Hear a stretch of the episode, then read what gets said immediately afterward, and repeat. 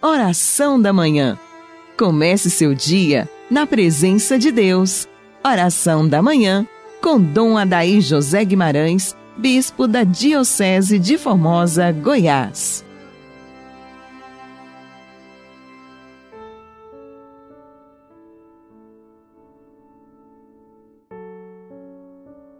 Que as almas dos fiéis defuntos, pela misericórdia de Deus, descansem em paz.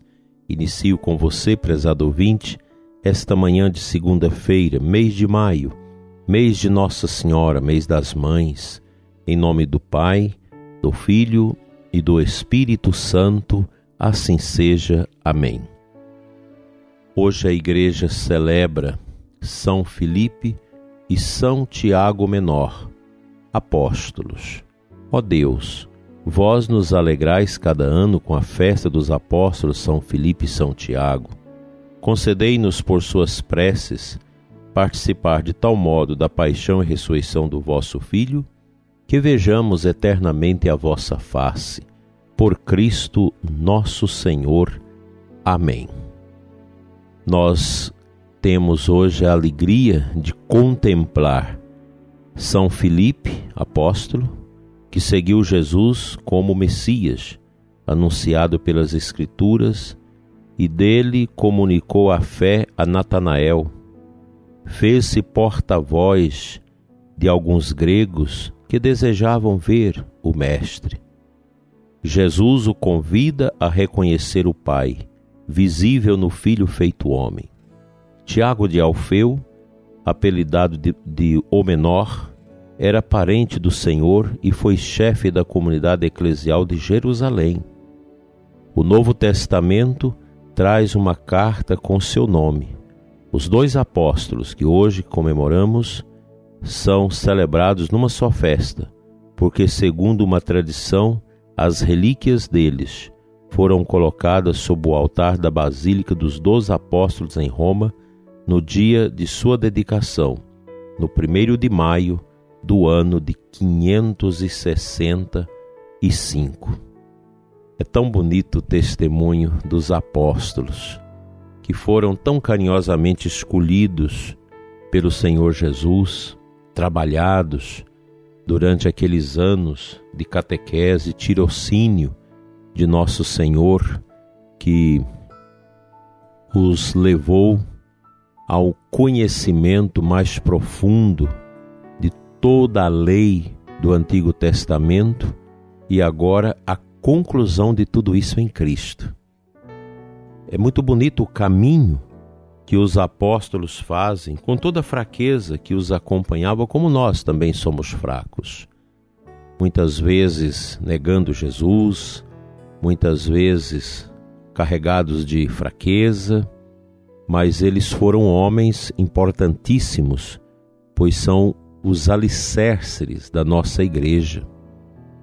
Cada apóstolo depois foi martirizado e deixou suas tradições, deixou seus ensinamentos, deixou seus testemunhos no coração inicial da igreja.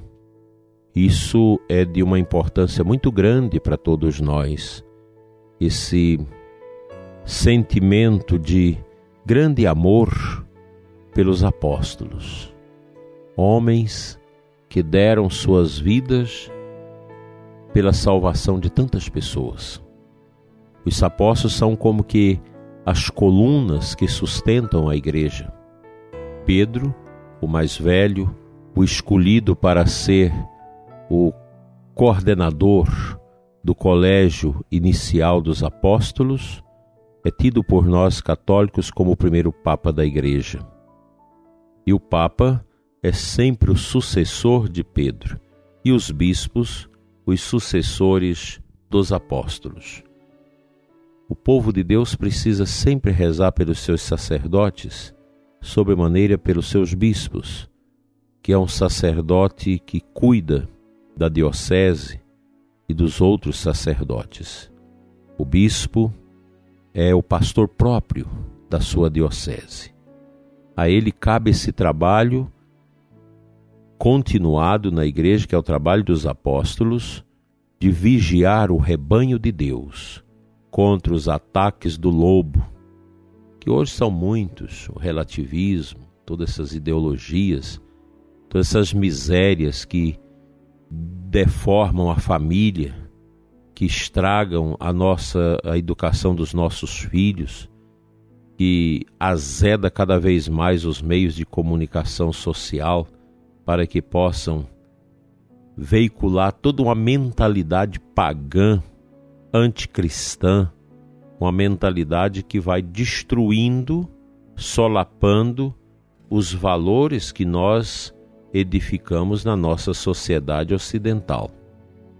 O bispo é chamado a ser o mestre da fé, na linhagem dos apóstolos, testemunhando a fé em Cristo, orientando o seu povo nesse caminho de catolicidade, porque o bispo é em si o detentor de um ministério que é profundamente católico. Porque o munus de ensinar, de governar e de santificar do bispo é o mesmo dos apóstolos.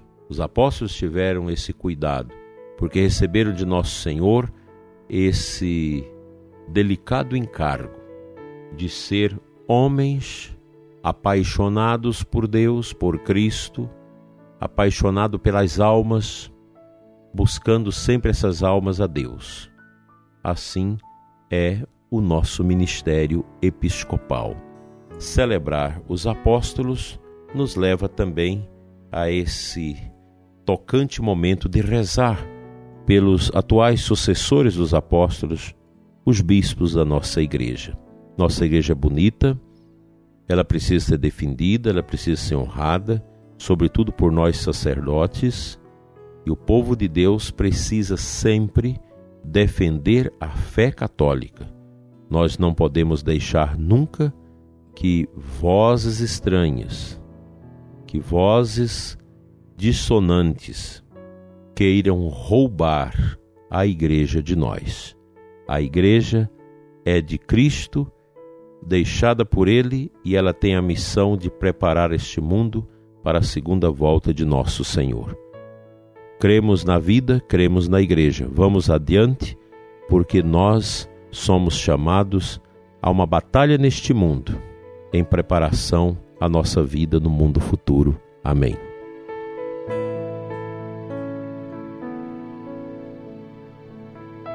O Evangelho desta segunda-feira na festa dos apóstolos São Filipe e São Tiago Menor é de João 14, 6 a 14.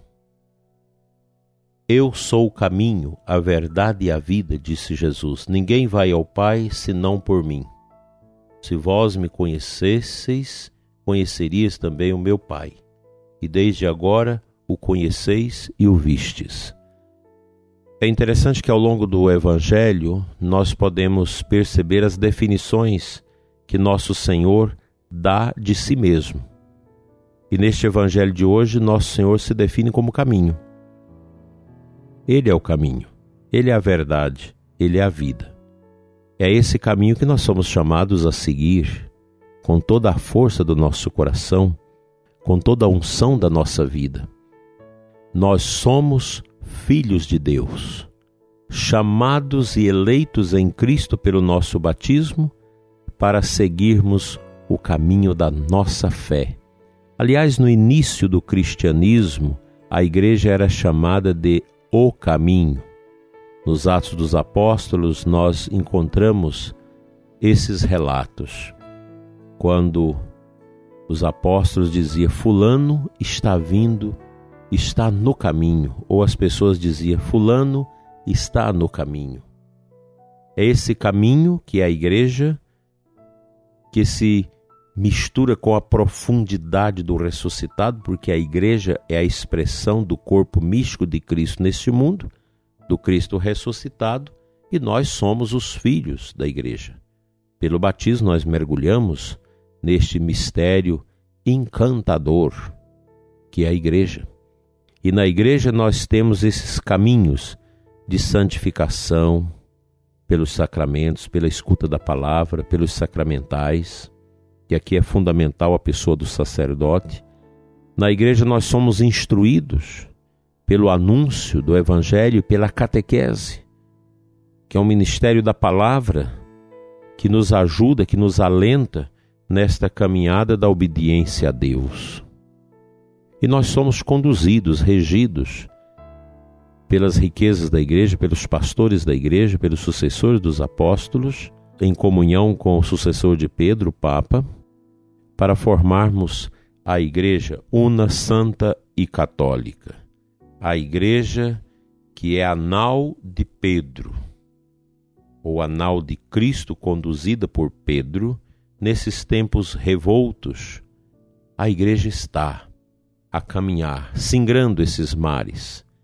E nós, pelo nosso batismo, formamos esse corpo místico de Cristo. Estamos nele para viver a nossa santidade, a esperança, a fé, a caridade, promovendo o bem, evangelizando, porque os tempos são difíceis, cada vez mais diminui o número dos cristãos e cresce o número dos pagãos, e nós, como batizados, somos chamados também a viver essa dimensão do nosso ministério, dado pelo batismo, de sermos testemunhas, anunciadores do reino que nunca morre.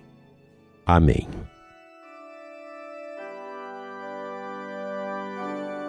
Nesta manhã, Senhor, de paz, queremos orar pelo descanso eterno de todos os falecidos, amigos, parentes, benfeitores, que terminaram sua vida neste mundo, muitos por causa da peste. Dai-lhes, Senhor, o descanso eterno. Brilhe para eles a sua luz. Console, Senhor, as famílias que perderam seus entes queridos, as pessoas que estão sofridas, angustiadas pela morte dos seus parentes, dos seus amigos. Dai, Senhor, esse consolo aos que ficaram e brilhe a vossa luz para os que partiram. E que esta semana, Senhor, seja uma semana que nós possamos fazer o bem, testemunhar o teu amor e vivermos a profunda caridade de Cristo, teu Filho eterno. Assim seja. Amém.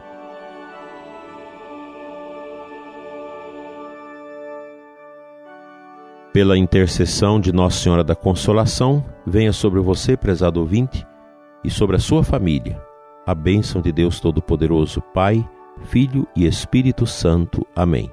Tenha um dia na luz e amanhã estaremos juntos mais uma vez.